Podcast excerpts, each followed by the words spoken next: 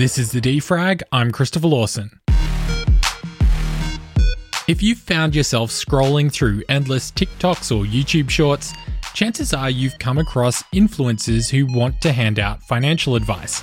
Three massive tax mistakes that Australians keep on making. No, you don't need to be a millionaire to start earning some money from your money. We have to learn how to manage our money even when we're making $50,000 a year so that we can manage our money when we're making $100,000 a year and more. These so called finfluencers will tell you about investing strategies or how to negotiate a contract.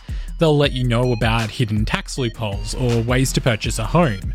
And it's a massive category of content. So let's say I only have $100 and I'm looking to start investing. This is what I would do. Well, I invest in the stock market, collect dividends, and I sell covered calls and cash secure puts, which gives me around 6,000 to $8,000 every single month.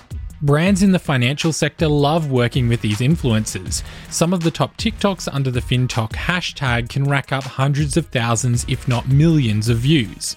However, these influencers have regulators concerned.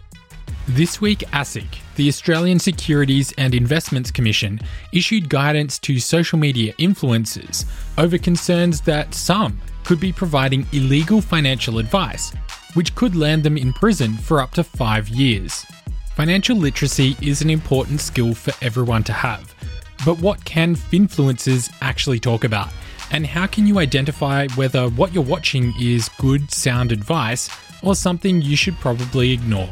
Well, influencers can be people uh, that use those platforms like TikTok and other social media platforms to get people's attention and to increase their followers often these people can be quite flashy. They um, highlight their their success, I suppose, visually through images of their fancy cars and gold jewelry and all of that sort of thing. So it might be that type of flashy influencer, or just someone in general that talks about um, money or recommending financial products. This is Dr. Tracy West, a lecturer in behavioural finance at Griffith University and her research focus is on financial literacy. So, you do have to have a license to provide financial information. Financial advice can be general advice or personal advice, but only qualified and licensed financial advisors or financial counselors are allowed to give that advice by law. How do we differentiate what is financial advice and what is just general financial information? That is a really good question. So, if you are talking to an individual, um, you have some awareness of their personal circumstances, and you are advising them to buy, to sell, to hold, or to change particular products or uh, insurance products they have, or any investments, then that is personal advice for which you need a qualification and a license for. General advice can be you, you can give information about characteristics of assets. But as soon as you are going down the pathway of making a recommendation about whether to buy, hold, sell, or, or anything else, um, then you're going into that really difficult um, territory where you might be breaching the law. Many countries have laws around who can provide financial information, and finfluencers have regulators concerned. The Financial Conduct Authority in the UK has pointed the finger at large tech platforms, indicating that they should take more responsibility for the role that they play in connecting people to investment opportunities. They also indicated that new investors were twice as likely to rely on social platforms for their information. In December, the Dutch Authority for the Financial Markets, AFM, published the results of a study looking at financial influencers. They found that despite many providing statements saying that they don't provide financial advice, the content then spoken about in the videos is actually financial advice. They also found that very few influencers are actually neutral in their comments, and that there's a lack of transparency when these influencers are actually making money from recommending products. Many influencers will make statements saying that what they're providing is not financial advice, some will even put up warning signs in the background of their videos. But is this enough of a warning for viewers who might come across their content? No, definitely not. Um, people are really swayed by what they see. So if they see success, if they're listening to what you're saying, uh, a warning in the background is not sufficient. The onus is really on that influencer to know the law and to do the right thing by the people that might be considering what they're saying. Because at the end of the day, I just wanted to say, Chris, like there is a lot of trust um, that people place on on people in positions that are giving them advice. Often we don't know what information we can rely on. We don't know um, how the person that is giving us information is paid for that advice. And so we can easily be swayed by what we see and not understand what it is we need to know to know whether it's independent information in, in good faith or whether it is to influence our purchasing decisions. Now, not all information provided by financial influencers is bad. Some of it is factual and quite useful. So, could some of this useful content be filling a void that exists in financial knowledge? That's coming up after this short break.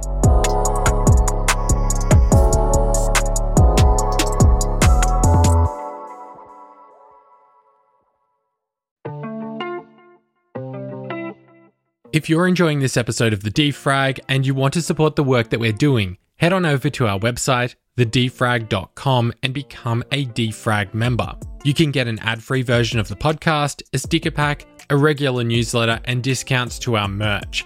Plus, there's a number of other perks depending on your membership level. Becoming a member is really the best way to support the show. It empowers us to produce independent journalism and gives you the best of the podcast without all the noise. So head on over to our website, thedefrag.com, and become a member today.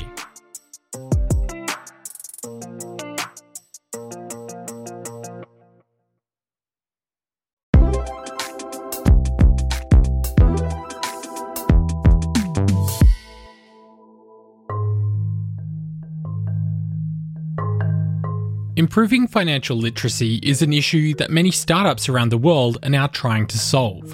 In 2015, a global FinLit survey found that roughly one third of people could be considered financially literate. Focusing just on the US, that figure was around 57%. Now, a lot of the people engaging with Finfluencer content are students and young adults. So, what do we know about financial literacy amongst students? We do know quite a bit about students. There are some worldwide surveys done, and Australian students take part in that around the age of 15 years old. Um, we do know that Australian students are comparatively pretty good compared to other countries in the OECD, but there are definitely um, knowledge pitfalls.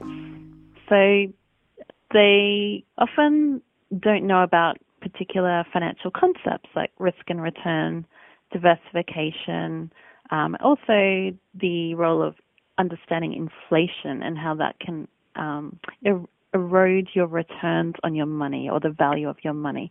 So there are some key financial concepts that younger students aren't aware of, and that's not their fault because a lot of building financial knowledge comes from experience and the ability to do so by earning an income and then with that income, having choices of what you make with your money and buying a house and all those big financial decisions really improve your financial knowledge. So it's not young people's fault necessarily that um, they don't know a lot, and it improves as you age because of those other opportunities that you have. But young people can be, especially in Australia, young people can be good at skills, um, understanding uh, a statement like a uh, a mobile phone statement, for example, they they know how to digest the information in that. There's lots of things that they are good at for their age, but there's lots that they need to learn.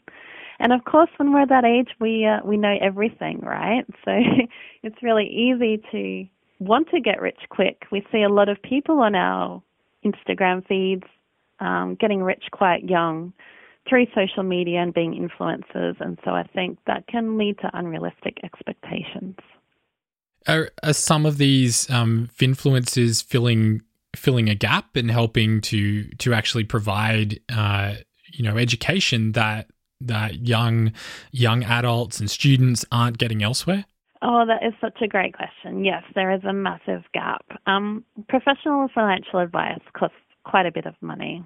Uh, only people with the means to get that advice can do that. So there is a really big gap for people of low incomes or young people to get the information that they are seeking, but in a really accessible way. Um, there are some movement towards um, fintech apps and things to help meet that need.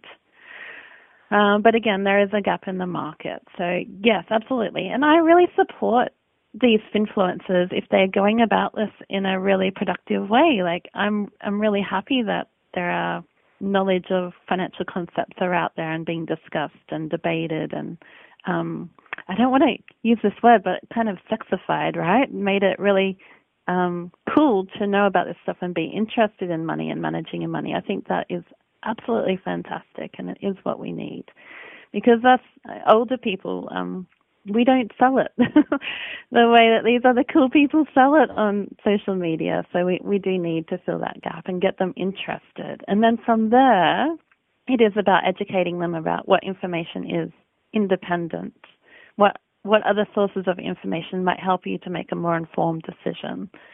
But if if I, if this influencer can influence uh, a young person to save regularly for 20, 30 years, then that is a fantastic thing.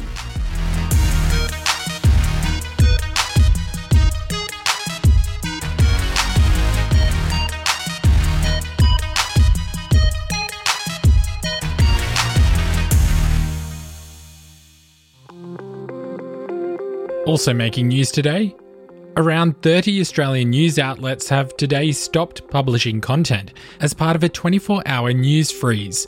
The move is in protest to big tech platforms ignoring smaller media companies that they are required to negotiate with as part of Australia's news media bargaining legislation.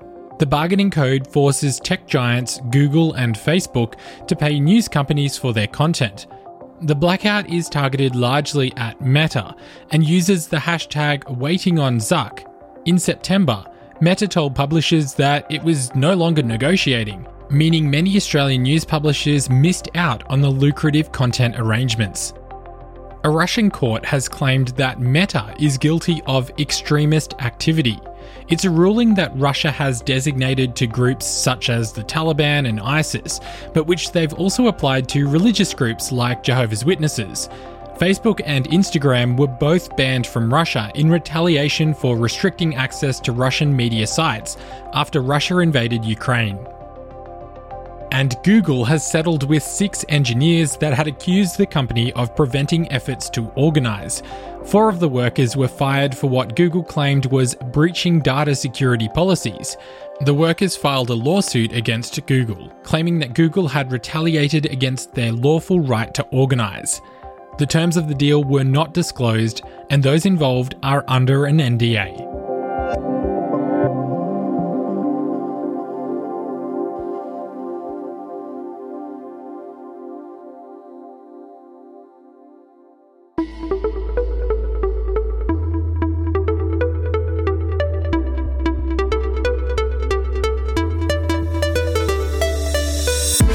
Defrag is a production of Lawson Media. The show today was produced and hosted by me, Christopher Lawson. If you're valuing the content that we're producing with this show, then I encourage you to become a Defrag member. You'll get an ad free feed, early access to episodes, and I'll even send you a sticker pack.